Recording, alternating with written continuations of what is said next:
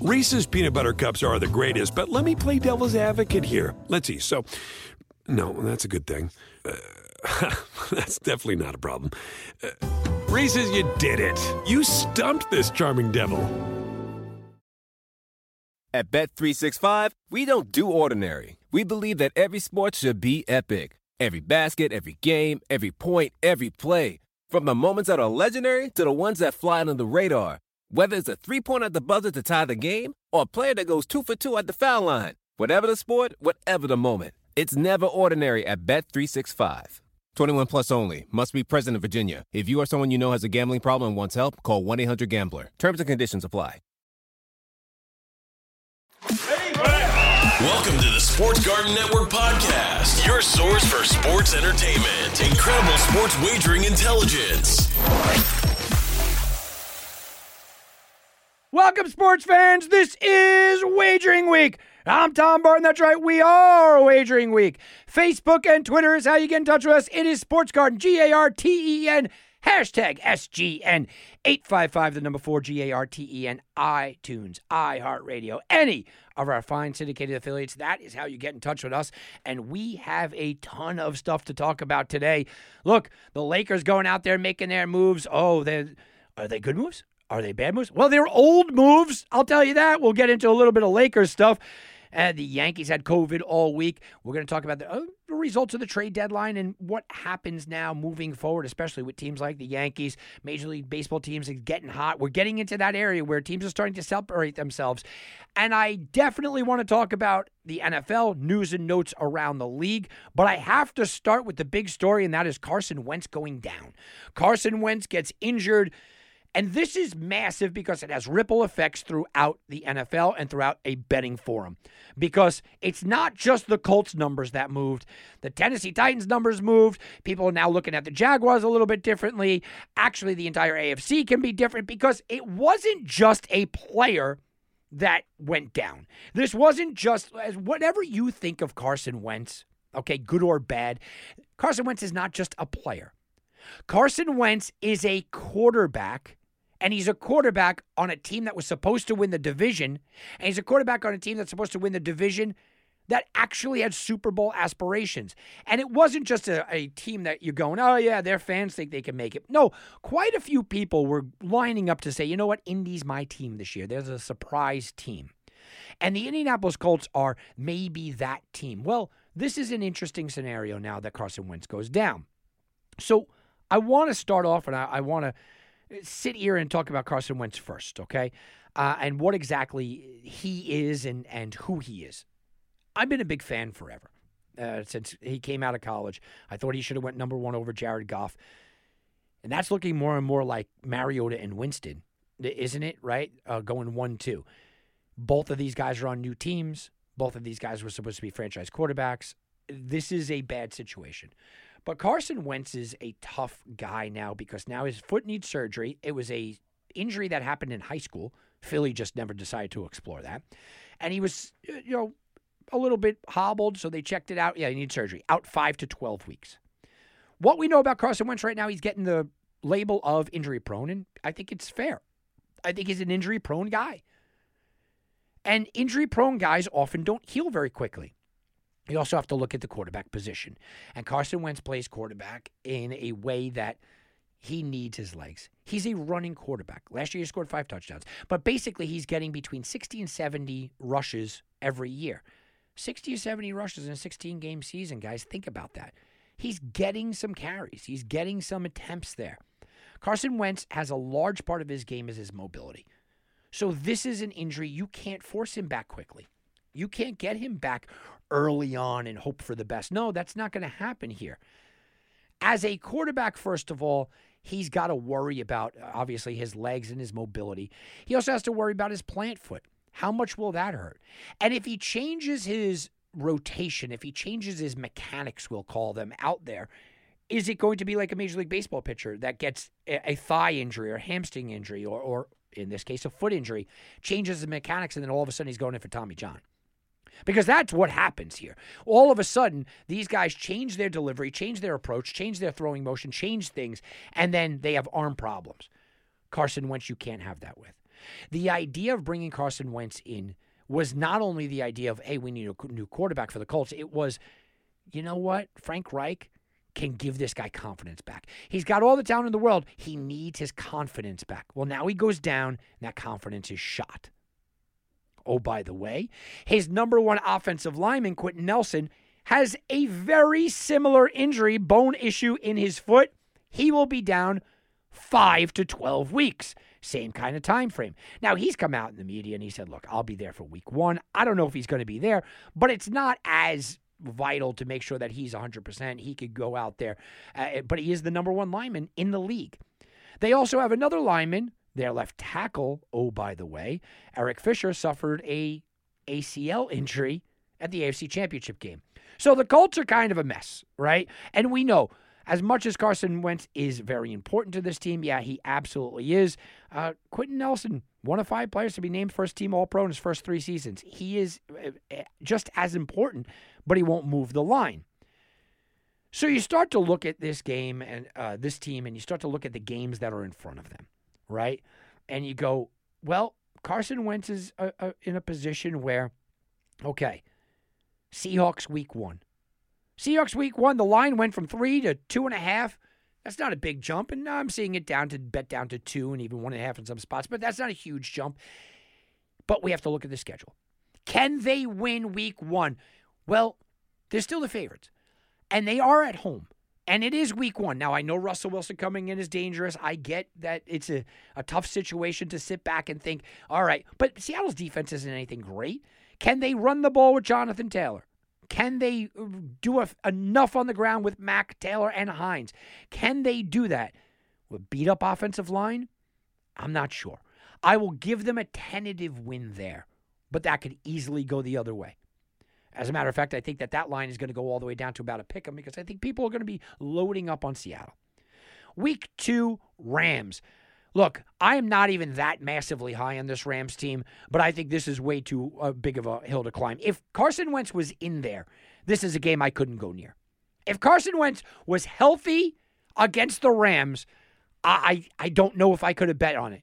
I know it's a road game, but the Rams look that good. Now all of a sudden you got Aaron Donald going up against whatever replacement they throw in there. And this is all assuming that Carson Wentz doesn't come back because I think Carson Wentz comes back by week six. So I'm doing my estimations at that. So against the Rams, that's a loss. I'm giving them a one and one record. At the Titans in week three, with a healthy Carson Wentz, they would be an underdog here. And I am not high on the Titans this year. I think that they have a terrible defense. I don't believe Derrick Henry can last 17 games with this kind of workload. There's a lot of things I don't like about this Tennessee team, but I like them in week three against a Carson Wentz less team, maybe a Quenton Nelson less team. So that's two and one. On the road to Miami, down there to face the fish. Again, another game that, with a healthy Carson Wentz, kind of was a toss up. With a healthy Carson Wentz, can the Colts go in there and win? Sure. Do I think they do? Probably not. I think Miami's favored in that game.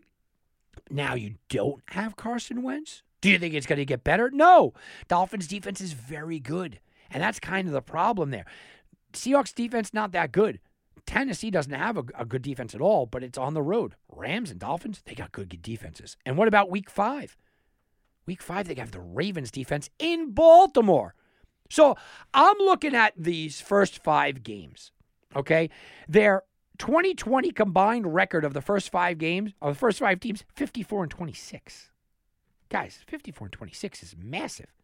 This is a situation where if I'm giving them the Seahawks win, which I think I'm going to get some pullback from you guys about that, but if I'm giving them the Seahawks win, they're losing to the Rams. That's one and two. Well, that's one and one. Losing to Titans, that's one and two. Losing to the Dolphins, that's one and three. Losing at the Ravens, that's one and four. They start the year at one and four, guys. Start the year at one and four. Now their schedule after that opens up quite a bit. You got a lot of Houston's on the schedule, a lot of Jacksonville's on the schedule. I'm looking at this team and I'm going, okay, I think they could maybe squeak out nine wins if Carson Wentz comes back in Week Six and he looks like the Carson Wentz I expected him to look like in this Indy offense. But early on, we're going Week One, Two, Three, Four, Five. You you could be 0 and 5. You could be 0 and 5. In comparison, oh by the way Let's go take a look at Tennessee's first five games. Well, they're minus three to open up against Arizona at home. I think that game can go either way, but you have to give them you have to give them a win. They're at home. The Cardinals' defense has improved, but not that much. It's going to be short. By the way, I love the over there. Um, but there you go. So you look at that team and you go, all right, here we go. Um, you're looking at minus three in most spots. I want to go check it out. What when we, we sit sit back and you go, okay, there's a lot of hype on Tennessee. Oftentimes people kind of just say that and you go, well, how is it moving that line? How is that line kind of being moved? Went from two and a half to three. It's not being moved that much. By the way, that over under is 51. I, I, how do you not love that over? So I'm going 1 0 for Tennessee, right? Plus three and a half at Seattle. You got to give them a loss there, but that's a winnable game. I don't love Seattle, but it's in Seattle. One and one. The Colts, the line is off right now. You know they're going to be favored, so I gave them a win there. That's two and one. At the Jets, they're going to be minus three, minus three and a half. They should be minus like six. I think they blast the Jets. That's three and one. And then I'm a big Jaguars guy this year. I like them on the value at nine to one to win the division. I think the Jaguars could threaten 500, maybe even be a wild card team. I'm all over the Jags this year, but I still see minus three against the Jaguars. This is a team that very, very easily could be four and one or five and zero. Oh. When Indy would be sitting there, and Indy would be sitting there at one and four or 0 and five. So this division is very quickly getting away from the Indianapolis Colts. Now, again, I'm somebody that looks at Jacksonville and say, yeah, I, I think Jacksonville could be a player here, but it's really between the Titans in most people's minds, at least the betting public. It's between the Titans and obviously it's between uh, you know the Indianapolis Colts, who still can be in this thing. Tennessee is minus 130 to win the AFC South. That's a pretty good number right now. It's a pretty good number to make you tempt you and say, yeah, maybe I'm going to go in on that. Maybe I'm going to go take a shot at that. But I will say this after that great run, after that miraculous little uh, stretch that the Titans have, oh, it gets difficult. So there might be some value in waiting this thing out. You take the Titans minus the 130 to win the division. Then you go back and you go take uh, Indianapolis in week five plus 350 or something like that. When they're when they're 0 and 5 and Tennessee's 5 and 0, give me give me them plus like 600. I'll take a shot because here's Tennessee's schedule after those first 5 games. Buffalo, KC at Indy at the Rams. Oh, that's an 0 and 4 stretch. That's an 0 and 4 stretch right? Then you got New Orleans and Houston at New England, no no day at the park. Jacksonville to come home, then at Pittsburgh, San Francisco, Miami to close it out before going to Houston. I- I'm looking at this Tennessee team.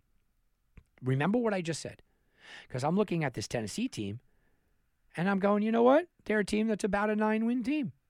So I have both of them, even even though that there is a massive, crazy schedule early on. I have both of them basically sitting there, um, battling for the division at nine wins. I don't know if either one of them get to ten. Maybe they get to ten. I don't think anyone's going to 12, 13 wins here. Tennessee doesn't have the defense to do that, and the Colts are all banged up. But it's an interesting scenario. From a betting perspective, this is what you have to do as a sports better. And if you want to be a, a very smart and a, profitable sports better, this is what you have to do. You have to sit back and you go, okay, Tennessee's the smart bet, but what kind of number can I get? Because I know that four game stretch is coming. What kind of number can I get if the Colts start 0 4, 0 5, Tennessee starts 4 1 or 5 0? Can I get plus 600? Can I get plus 700? Can I get a massive number? Because they can catch up. But it all depends on Carson Wentz. The other thing that I do want to say is that I'm not exactly sure that you know, the the quarterbacks that they have and who they bring in and all of that. I'm not exactly sure that it's a complete disaster because there's one thing that we know about Frank Reich. And the one thing we know about Frank Reich is this. He is an elite quarterback development and game planning coach. That's what he does, right? He had Luck play the best football of his career after he came back from labrum surgery. Okay. Frank Reich took, I, I know he had all the talent, but took a banged up after surgery Andrew Luck, and he looked phenomenal. Then Jacoby Brissett. Here you go, Jacoby Brissett. Um, how about a five and two start with less than a month's notice that you're going to be the starter? Jacoby Brissett, who can't find a starting job anywhere in the NFL, five and two with less than a month to prepare. Then he took Philip Rivers, old man Philip Rivers. And he said, You know what? I'm going to resurrect your career. You're going to look pretty good. And he did that. So I think Frank Reich could take anybody and kind of plug him in here. Now, the question becomes, you know, what, what are what are the real value here? Well, you have to ask yourself from a betting perspective. Um, well, you know, did I like the Colts before time? And that's always a hard situation because people are so reactionary. Oh, I didn't like the Colts then. I'm going to jump on them now. No, no, no, no, no, no, no. Did you like the Colts before time? I'm not somebody that did. Okay. I'm going over my projections and I'm going, okay, in my AFC you know pyramid here of where teams look. Kansas City and Buffalo are at top. I think Baltimore and Cleveland are the next tier, and then sure the Colts. Do I think the Colts could go into Kansas City and win a playoff game? No, I don't. Do I think the Colts could go into Buffalo and win a playoff game? No, I don't. Do I think the Colts can beat Baltimore? Eh, maybe. Do I think the Bolts could, they could beat Cleveland? Eh, maybe. But I also think that they are a lot closer to those other mediocre teams, right? I think they're a lot closer to the Tennessees of the world, the Chargers of the world the Pittsburghs of the world, um, the New Englands of the world. I think they're way closer to them than they are to the Kansas Cities of the world. So I was never looking at them as a Super Bowl contender. I think that they have a lot of good stuff. And you start to convince yourself when you see these odds going up, you start to convince yourself, well, you know, the second half of the season it gets weak and they have a really good running game. Mack's coming back, two headed attack. You know, they have a really good defense. We know that. Their offensive line is going to be great. But I, I look at the other side of it. Nelson's banged up. Eric Fisher's coming back from a major surgery. I've only saw Jonathan Taylor dominate the last five, six games of the season. Mack coming back might throw that thing off. They really don't have a receiver I overly trust. I mean, I like Pittman, but they don't have a receiver I overly trust. Uh, their defense is good, not great. It all depends on uh, Rock out there. I, I, I don't know. I didn't believe in them to begin with. So when I talk about the Indianapolis Super Bowl futures going from 25 to 1 to 40 to 1, I was never having that conversation anyway. You know, I saw a lot of people going, ah, 25 to 1, they're worth a shot. You know, 40 to 1 now with an injured Carson Wentz, who I worry about coming back at all. And then I worry about his headspace when he comes back. And I worry about, you know, where they'll be. Now he probably has to go on the road to win playoff games. I don't love it. I'm not going anywhere near that, even at 40 to 1. 41 doesn't tempt me enough. That doesn't tempt me enough. How about the AFC? 20 to 1, you know, and, and it was 12 to 1. I'm not going anywhere near that. I don't know why anybody would take it at 12 to 1. Look, if, if if Indy wins the AFC, they're probably winning the Super Bowl. So I would have just instead of the 20 to 1, I'll just take the 40 to 1 to win the Super Bowl. But there's no odds there either. Again, the teams that I keep matching up against, it's not one dominant team in Kansas City that maybe get knocked off along the way. I don't think that Indianapolis in the current state right now is among the top three teams, and they're going to have to travel on the road to all three of those places. I don't know if they're a top four team. I think I put Cleveland above them even before the Wentz injury. I, I don't know eh, really if I had them doing much. I don't even look, I look at them to win the division. I go, I don't even like that. Right? Because you look at, at what's gone on, all of a sudden, you know, the Colts and the Titans have flipped. So the Colts went from 12 to 1 to 21. The Titans went from 21 to 20 to 12 to 1. Well, are we just talking now? Are we just saying we're just going to make the whatever team wins that division? That's a weird situation. I don't think the Titans have the defense, so I won't be betting on them, but I'm certainly not going to be betting on the Colts with or without Wentz in that spot. I think it's a bad number.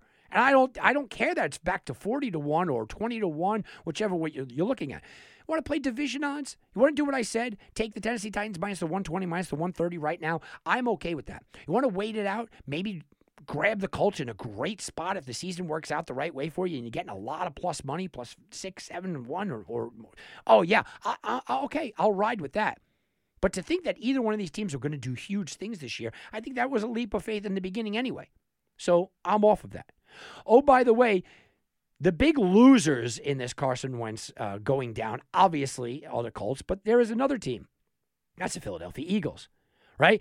So the Eagles made the deal, and in the stipulations and, and the way that it was written is they get the number two pick in 2022 they receive, right? Uh, but it improves to a number one if Carson Wentz plays 75% of his plays or 70% combined with the Colts making the playoffs. So Philly needs Carson Wentz to get healthy. And you start to think about 75%. Yeah, he's got he's got to go out there and he's got to start 12, 13 games, right? Or like okay, he's got to go out there and he's got to start, you know, 12 games make the playoffs. So how many games can he miss? He can miss 4 games. I'm going to be honest with you. I think with all of this that has gone down, forget about even, well, they might make the playoffs. I don't think Carson Wentz starts 70% of their games. So the big loser in this that nobody's talking about are the Philadelphia Eagles, who probably will now get a, tw- uh, a, a number two pick in 2022 instead of that number one pick for Carson Wentz. Really rough situation if you are sitting back there in your Philly, but you kind of traded him because you knew he was an injury risk. So you kind of still, Carson Wentz is still hurting Philly for you Philly fans out there. All right, guys, let's take a quick timeout. We'll be back right after this on Wanna Weekend Edition. And now back to Wagering Week with Tom Barton. I'll bet you 20 bucks I can get to gamble before the end of the day. No way. I'll give you 3 to 1 odds. You're on. What are the odds? What are the odds? Well, you may have heard that the LA teams made some moves this week. Lakers landed Russell Westbrook. The Dodgers got back Scherzer, Trea Turner. Well, the Lakers have moved from plus 450 to plus 350 to win the NBA title. The Nets, by the way, still leading the field at 3 to 1 favorites. And the Dodgers went from 3 to 1 to 2 to 1 to win the World Series. LA, everybody loves it, except the sports books who are just taking massive action and the lines keep moving down. That is what are the odds? Oh yeah, guys, listen. The odds are they are a moving, as they might say. And I want to talk about the Lakers here and, and what they've done because I don't like it. Yeah, look, I just don't like it. Everybody out there in Lakerland, you, you're just really sitting there and applauding LeBron for being the, the GM. What we know about LeBron is he likes his friends. The problem is, is that he was never able to get all his friends together when they were good. Now they're not so good, so they're affordable. okay, I mean that's just reality. LeBron's friends, uh, they're affordable now. Well, affordable isn't exactly a good thing, right? You look at this roster and it's old. It's an old roster. They don't play defense. They're often injured, and they don't have great spacing anyway.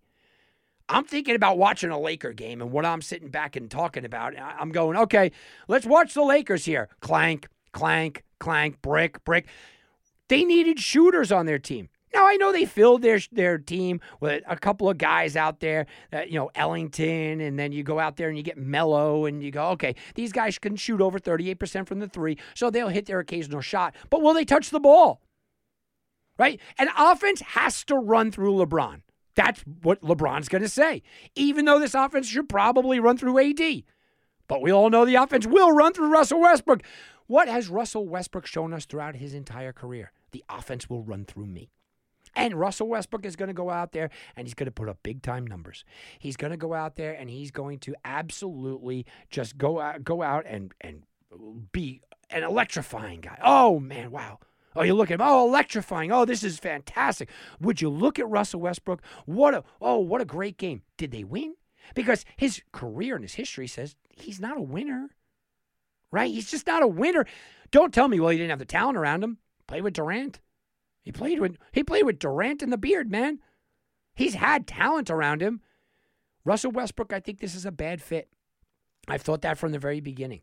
I don't think that Russ should be here uh, in this spot.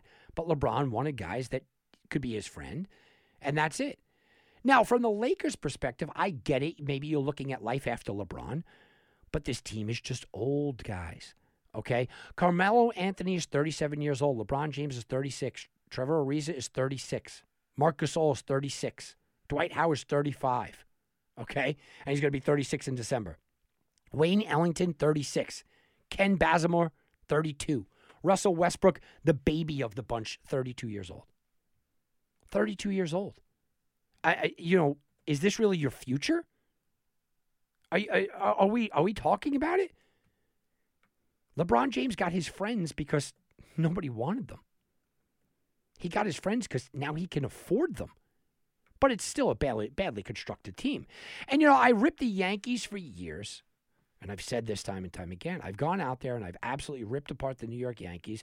And I've ripped apart the New York Yankees uh, for various reasons, but one of the reasons I really, you know, have ripped the Yankees is because they were poorly constructed this year. And when we sat down and we had a conversation with Michael Kay, broadcaster for the Yankees, and you guys can go back and listen to those interviews if you go uh, and check out the podcast, the uh, most recent ones, and Bryan Hoch, both of them said, you know, the Yankees have been constructed poorly. The Yankees needed left handed bats and they were constructed poorly. Well, at the trade deadline, Brian Cashman saw this and he said, you know what? My roster is constructed poorly. What do I need? I need left handed bats. I need athleticism. I need a center fielder. They went out, they got Gallo, Rizzo, and filled some of those holes.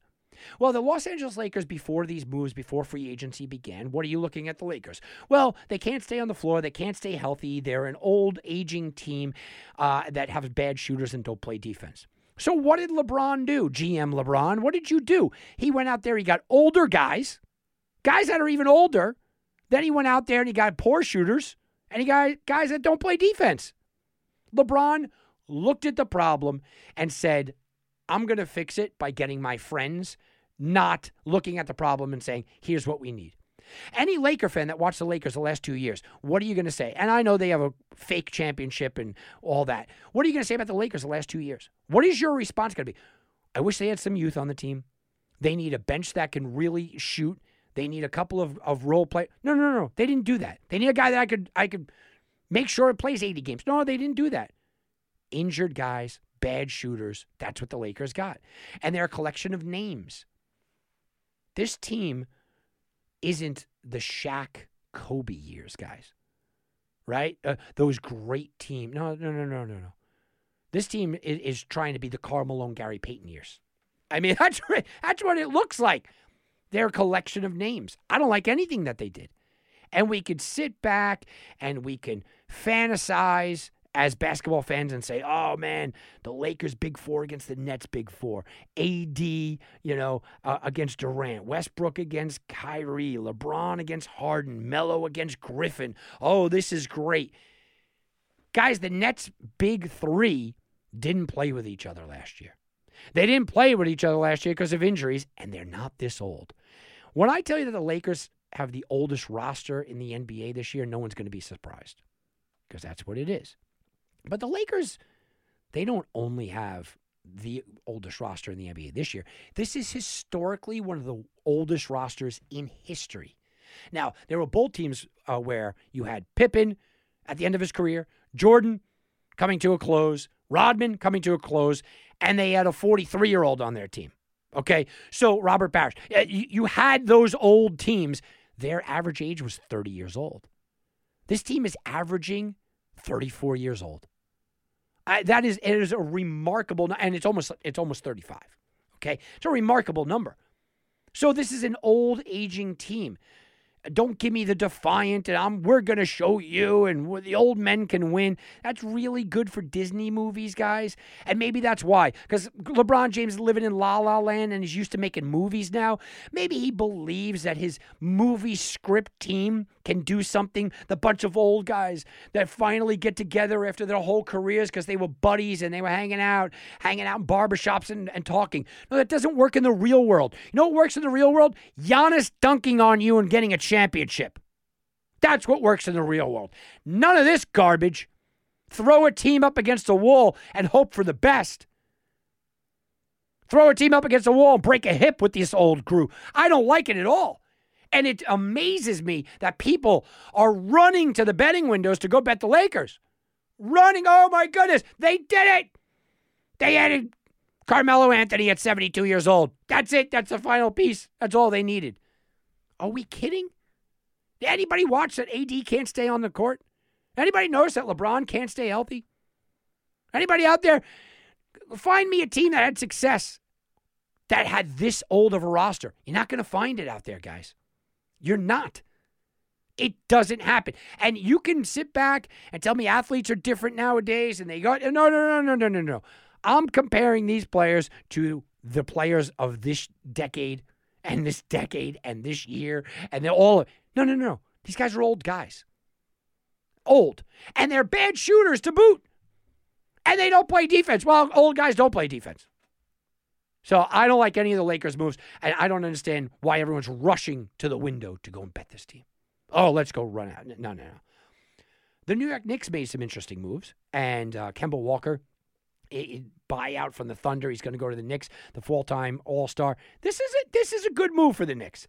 I don't think it's the last thing that the Knicks are going to do. They've been surprisingly quiet. I did read a report that yes, oh by the way, Damian Lillard might come here, but let's talk about Walker because I do think that this makes a lot of sense. He's a native New Yorker. Okay, went to Rice High in Harlem, so it's a homecoming gets to play close to UConn. He had a great situation in UConn. We know that, right? He had a bad year last year, but was it really that bad?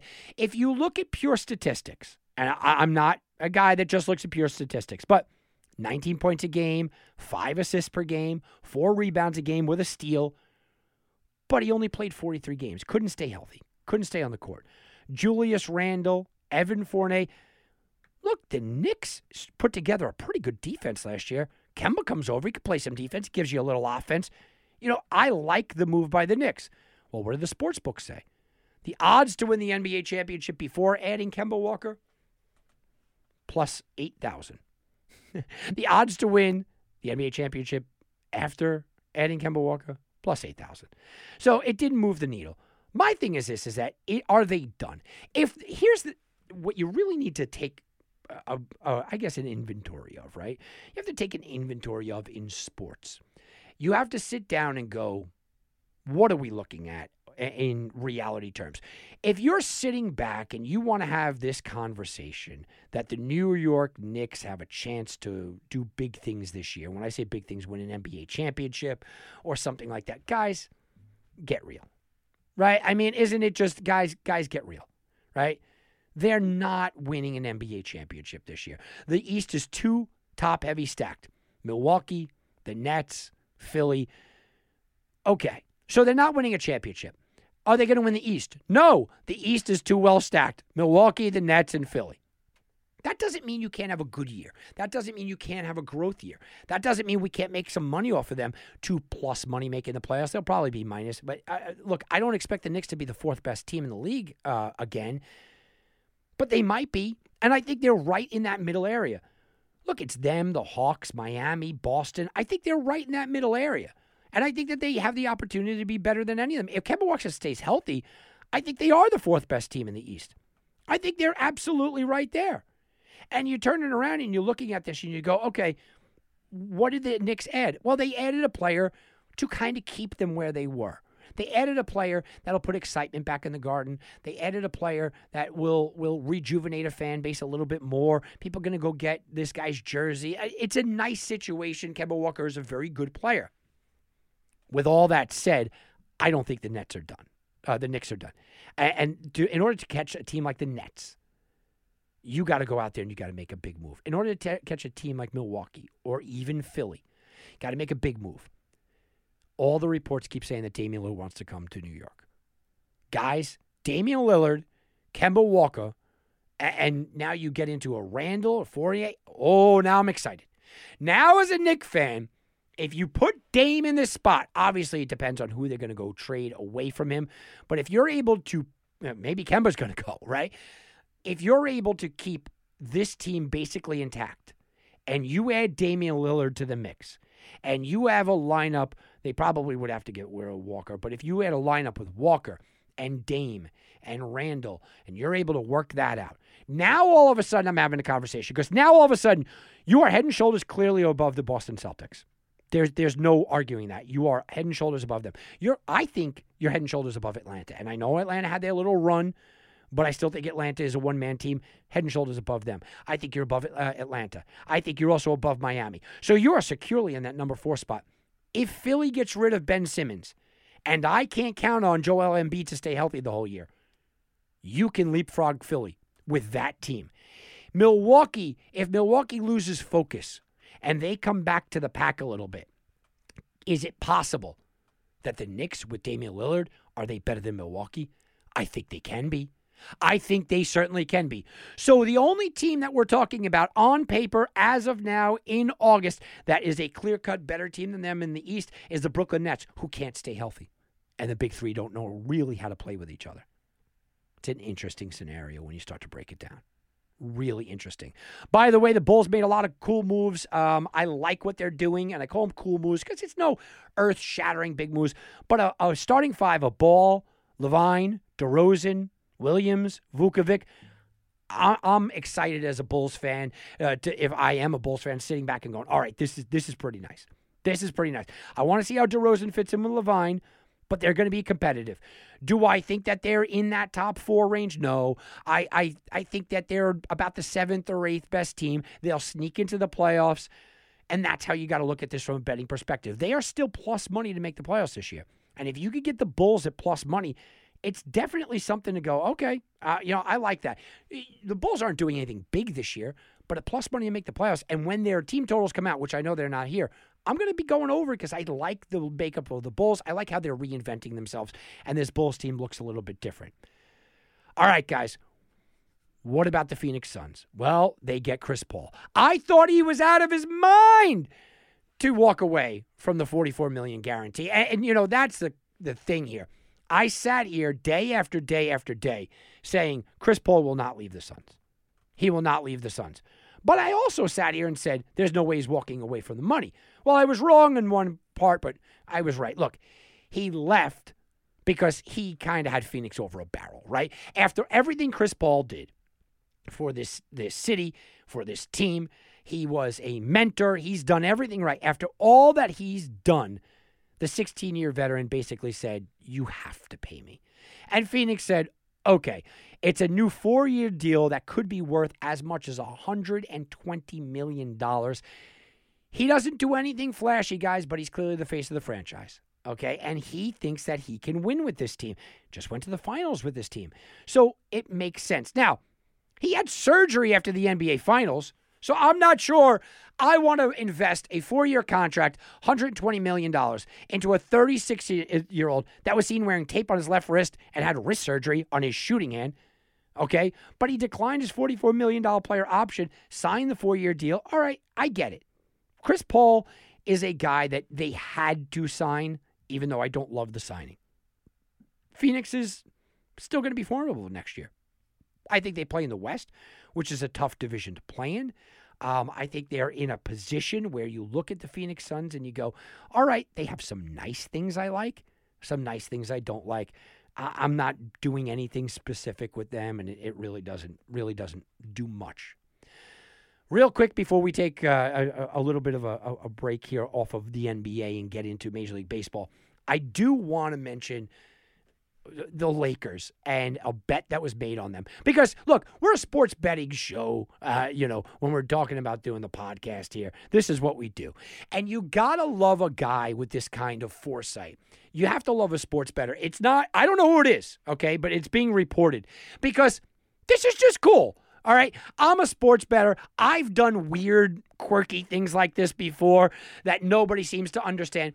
But when I see it come across the wire, I got to go, yeah, this is pretty cool. So the first bet on the Lakers, okay, um, after the move line movement and the Superbook moved them down to seven to two to win the 2022 title. So the first bet comes in, and it's being reported that was taken. And, and what do you think it is? Oh, it's a big bet, right? It's got to be a big bet if I'm reporting on it, and it's the first bet. Yeah, it is. Here's the number $28,571 and 45 cents. And you're going, what? Kind of quirky, weird, crazy wager is that? Well, I give this sports better all kinds of props, man. $28,000, 571 and 45 cents. Well, the reason why is because if you take that number, 28,571 and 45 cents, do the number, put it in your computer, which we all, they told us in school, we were not all going to have a calculator on us. You won't always have a calculator. Yes, we do. It's all on our phone. Put that down, do it times seven to two odds. What do you come out to? Exactly $100,000 to the dollar. So I just wanted to tell you guys that because from a sports betting uh, perspective, it's just cool. It's cool he figured it out right down to the 45 cents. Give me those 72 odds. It's going to be a cool 100K exactly right on the number. You got to love it. I don't love the bet because I don't like the Lakers, but I like the theory behind the bet, guys. Uh, but we're going to find out who's right or who's wrong. Is it me or is it that guy? And now let's go bet to the future. We're sending you back to the future. Okay, all right. Bet to the future. All right, guys, let's bet to the future. Well, after being picked by the Pistons, Cunningham surely is the future, and he is the favorite to win the 2022 NBA Rookie of the Year award. Bovada numbers came out, and Cade Cunningham is plus 250 to win that award. Jalen Green is plus 450. Evan Mobley plus 550. Jalen Suggs 8 to 1. And Scottie Barnes 8 to 1 odds. That is bet to the future. Yeah, you know, uh, look, he is their future, right? I mean, you look at it and you go, uh, I don't know if he's going to be a star. I, look, Cunningham was clearly going to go. He was minus 5,000. I saw him up to minus 10,000 on some sites. Uh, he was clearly going to go number one overall. I don't think that there was any doubt there. I think the big question is is he a superstar or is he just a star? And, you know, it, it's okay to just be a star. It, I mean, that's okay. It, it's fine to just be a star and not just a, an overall superstar. I, I'm I'm kind of torn there where he's going to go and, and, what he's going to be. Is he the star or is he a superstar? Um, I want to touch on baseball real quick, and then I do have to go back to the NFL like I promised. But Major League Baseball, look, this week, what we watched was a lot of COVID cases coming up, especially for the New York Yankees. We watched the New York Yankees get devastated on a, a position where they opened up as a minus 475 favorite with Gerrit Cole on the mound. It went all the way down to minus, uh, 250. And then right before first pitch, I had heard it went to about 220. But the Yankees still won. They scored 13 runs in that game and won. But the Yankees are gaining momentum. The Yankees all of a sudden are a team to start betting on. And we said that everyone's looking at the trade deadline. We said that when the Spider Tack came out. When the Spider Tack came out, I want to go back and remind people. I told you guys start betting the Yankees team total overs, start betting the Yankees, and start betting the overs. I know the Yankees have a hefty price tag, but we saw this coming. We spoke to Michael Kay, the Yankee broadcaster, and Bryan Hoch, and they both told us from a betting perspective um, that look, the the players in that locker room really truly believe that the loss of the spider tack and all that's going on, uh, that the hitters are going to just explode, and they have. You add Rizzo and Gallo to the mix, they really have. The Yankees are a team. I'm telling people still start taking these overs. Uh, they're still in a position where they're they're not being valued where they should. They're just not. It's not a valuable position where they're coming from right now. The New York Yankees overs are something to look at this week coming up, and especially they have Kansas City for a slew of games here all of a sudden. And you look at the New York Yankees and you go, well, they beating you know the ball all over the field against the Orioles. Well, that's easy. Well, yeah, but you know what? Those numbers were still in a position. They have Kansas City for three games starting Monday. They have the White Sox, who, look, I know the White Sox have good pitching, but those are going to be high scoring games. They have the Angels, then Boston, Minnesota in a four game set. That'll, those will be high scoring games. The Angels again, Oakland, Atlanta, Baltimore, they have six more times before the end of the year. They still have Texas. Uh, I mean, there is going to be some runs scored here, and I just don't think they're still being valued in the same light. So it's something to pay attention to. Also, I also told you guys bet against the New York Mets. Well, if you go back and you're looking at the last month and a half of the season, the New York Mets have the 22nd most runs uh, allowed against their team is bad. They have fallen really hard, and I expect this week the first place to just be going, oh, bye bye, see you later, first place, because it could be a number of teams that take them over. We're talking about the Mets could be in third place by the end of this weekend. And uh, if Washington didn't have a fire sale, they could have been staring in fourth place. When a team is reeling like this, yet they're still throwing out starters that have pretty good numbers, this is a time where you jump on them and there's some value. Speaking of starters, Jacob DeGrom. Look, they asked DeGrom, uh, is there any concern that you will miss the rest of the season? He said, I would say no, not right now. It depends on hopefully the next image of the inflammation. Uh, he's scheduled for an MRI on August 13th. Guys, when I read someone say, I would say no, not right now, yeah, it depends on, on what we have. That means yes. That, that's what I, that, I read that as, yeah, there is a chance and there is a concern that I will miss the rest of the season. If somebody said this to you, put it this way, okay, right? Put it in real life terms. If somebody said to you, Yo, I'm having a party on Friday night, I'd love for you to be there. And their answer to you was, You know, I, I'd love to come. I'm going to try to make it. Okay. But I have a lot of work. I usually get out late on Fridays, and Fridays a little hectic, but I'm going to try. Do you pencil him in as, oh, yeah, that guy, that guy's definitely coming. Oh, yeah. I better buy extra food for that dude. No, you're going, look, he's concerned he might not make it. He's concerned. There's concern here. Jacob DeGrom might not pitch again. Guys, any futures bets that you took on the Mets, I'm sorry. They don't look good right now. I, uh, the Mets are a fade against for me. So I wanted to touch on a little bit about, about Major League Baseball. Obviously, the big moves. I think the Yankees did really well. I do think the Astros did really well. Their bullpen issues, they went out there and they really fixed. San Diego's a big loser there. I know they added some pieces, not enough to me because LA really went crazy. Kris Bryant being added in San Francisco is exactly what they needed. Um, and I think San Francisco will probably be overtaken here, but still going to be a great year for them. The White Sox added pieces they need. The White Sox look just, uh, they look like a dominating team. The Red Sox didn't really need to add something because Chris Sale is going to come back and really help them out. So, Major League Baseball trade deadline, it was interesting. The, the Mets went out there, they got Javy Baez. I don't think it moved the needle enough, and I'm still scratching my head. I have no idea what's happening in Colorado. I have no. Forget about the Trevor Story stuff because Trevor Story should be gone. Should be gone. But forget about Trevor Story stuff. Jon Gray, you didn't get anything for him. You didn't get anything for Daniel Bard. German Marquez wasn't on the market. Look, look at the return that a guy like Starling Marte got. Jesus Luzardo, that's a massive, massive talent. Look at the return that that some of these giant minor leaguers went for. I mean, big, we're talking about big time talent. Austin Martin, that's a big time talent. Guys went to Minnesota. So uh, you know, look, you, you know the trading deadline. You try to hype it up because it's a massive day of the year, but at the end, I still think the rich got richer. Dodgers got richer, Yankees got richer, the, the White Sox got richer, the Astros got richer. Teams that needed some stuff, San Francisco, the Mets, Milwaukee, they got some stuff. They got enough, right, to, to kind of keep it here. But there's nobody that I'm looking at that the day before the trade deadline, I was like, oh, well, they're done. That all of a sudden I'm like, oh, there you go. They're great. The Yankees might be in that mix. I think they made great moves that they had to make. But I always thought that their offense was going to turn around anyway. All right, I want to get back into a little bit of NFL only because, uh, look, training camp is here. We know that there are some rumors, there's some issues, there's coach speak, there's best shape of my life nonsense. But some of this stuff you have to pay attention to, okay? And you have to start to pay attention to some of the things that are being said. A massive concern of mine, massive concern, is Joe Burrow.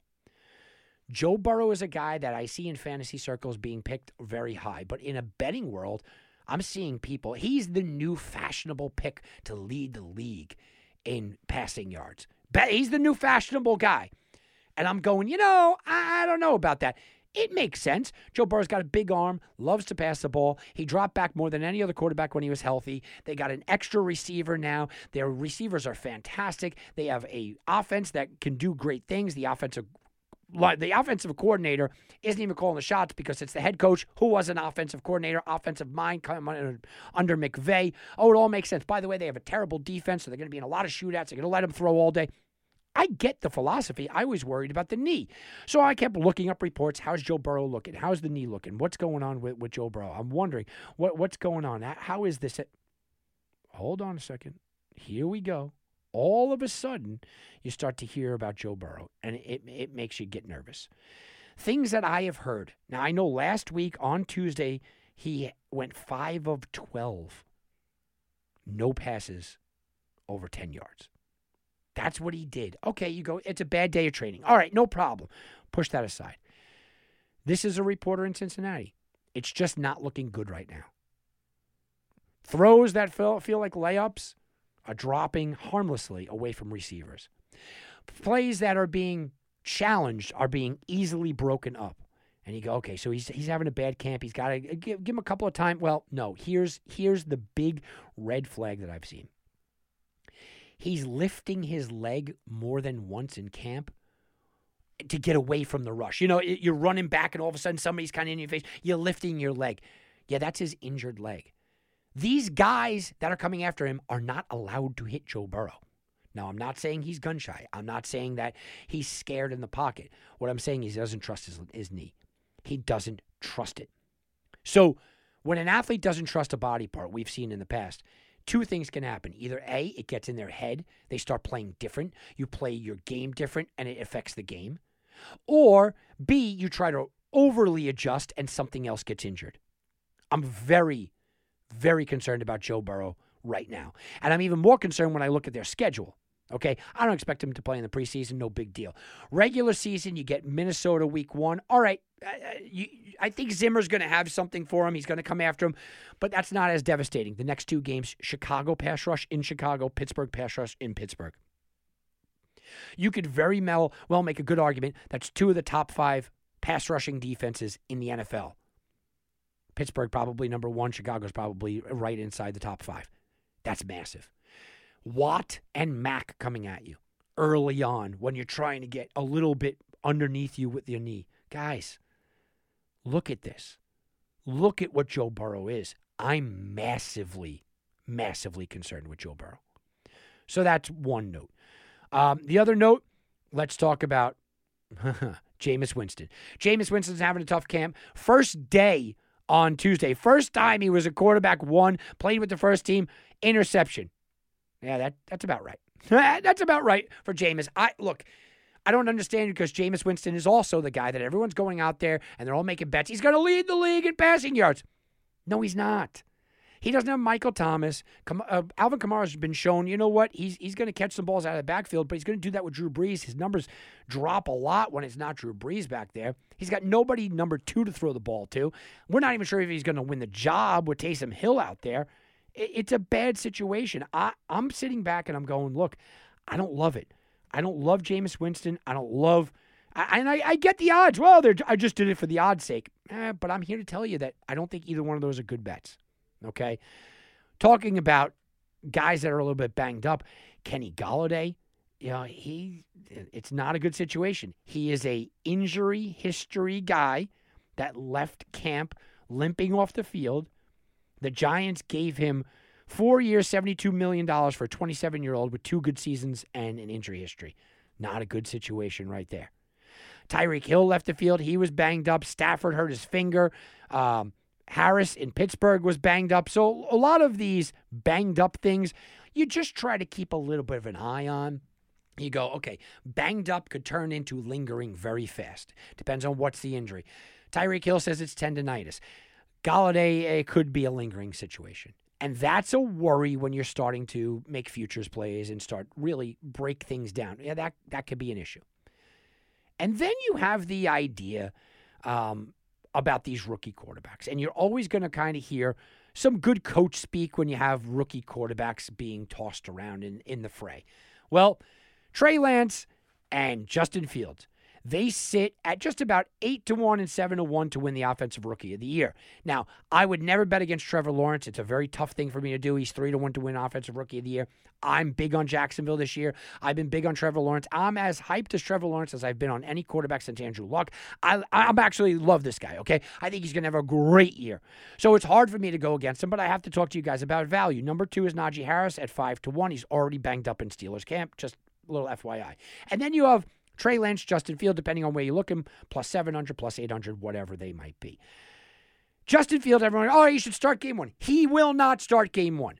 And the Bears have two banged up offensive linemen. Look at exactly what I just talked about about Joe Burrow. They don't want that to be the situation. So Trey Lance is not starting game one. It doesn't mean that he's not a value, but he gets lowered in my mindset. Okay.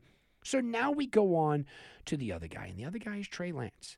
And I'm getting a little interested all of a sudden in Trey Lance. Look, I talked, I've had guys on when nobody knew who Trey Lance was. I had guys on my show talking about the FCS and how good Trey Lance was. And I'm not talking about 2020. I had guys on in 2019 because that's how much I knew about him, okay? I'm a big fan. But I thought there's no way Trey Lance will ever start this season. He can't. Shanahan's going to get him. He's going to take him under his wing. He's going to absolutely make sure that he gets a full year. He's going to do the Aaron Rodgers treatment to him. This is what's going to happen with Trey Lance. Well, Trey Lance got reps this week with the starters. And Trey Lance wasn't going to. Shanahan said he, he's not going to get reps with the starters, not going to get reps with the starters. Guys, he got reps with the starters this week. And Trey Lance got reps with the starters, and all of a sudden you go, why isn't he the starter? It took him three reps to get a touchdown. three plays, drive down the field, and got a touchdown. One reporter said he saw something on the field he's never seen from a quarterback ever. Threw across the field, 50 yard touchdown bomb, and people exploded, and nobody knew what they just watched. Okay, because that was Trey Lance. Five Lance rushing plays, five for five on passing plays in his time with the starters. That was Trey Lance.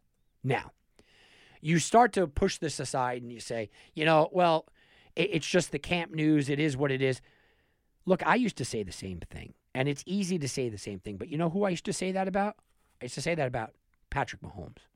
When I read in camp, and Patrick Mahomes was sitting behind Alex Smith at the time, and everyone said he's not going to start, and I kept reading, man, he's making throws you've never seen before. Man, he's doing things athletically we've never watched before. We haven't seen since Aaron Rodgers. I kind of brushed it aside, and I said, well, you know what? But he's going to be a backup to Alex Smith. And he was.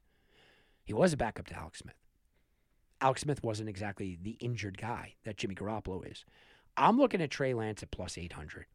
And I don't know if I'm diving into those that number, but it's starting to get tempting because I know what Trey Lance can do. And if Shanahan looks at him in the light that I do, there's no way Jimmy G can be the starter for a long time. He just can't. You can't roll this guy out there and think, you know what? This guy's going to be my starter. You can't do it if you know you have a better starter sitting on the bench. Head coaches don't do that, guys. I don't know if he starts week one, but Trey Lance is starting to become very intriguing at 8 to 1 odds.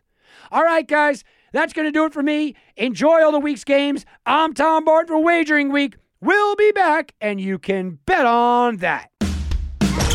This has been a presentation of the Sports Garden Network. To be part of the show, call 1 855 4 Garden. That's 1 855 442 7386. Connect with us on Facebook and Twitter at Sports Garden. That's G A R T E N. Get all your credible sports intelligence 24 hours a day by visiting us at sportsgarden.com. Reese's peanut butter cups are the greatest, but let me play devil's advocate here. Let's see. So, no, that's a good thing. Uh, that's definitely not a problem. Uh, Reese's, you did it. You stumped this charming devil. At Bet365, we don't do ordinary. We believe that every sport should be epic. Every basket, every game, every point, every play. From the moments that are legendary to the ones that fly under the radar. Whether it's a three pointer at the buzzer to tie the game or a player that goes two for two at the foul line. Whatever the sport, whatever the moment. It's never ordinary at Bet365. 21 plus only. Must be present in Virginia. If you or someone you know has a gambling problem and wants help, call 1 800 Gambler. Terms and conditions apply.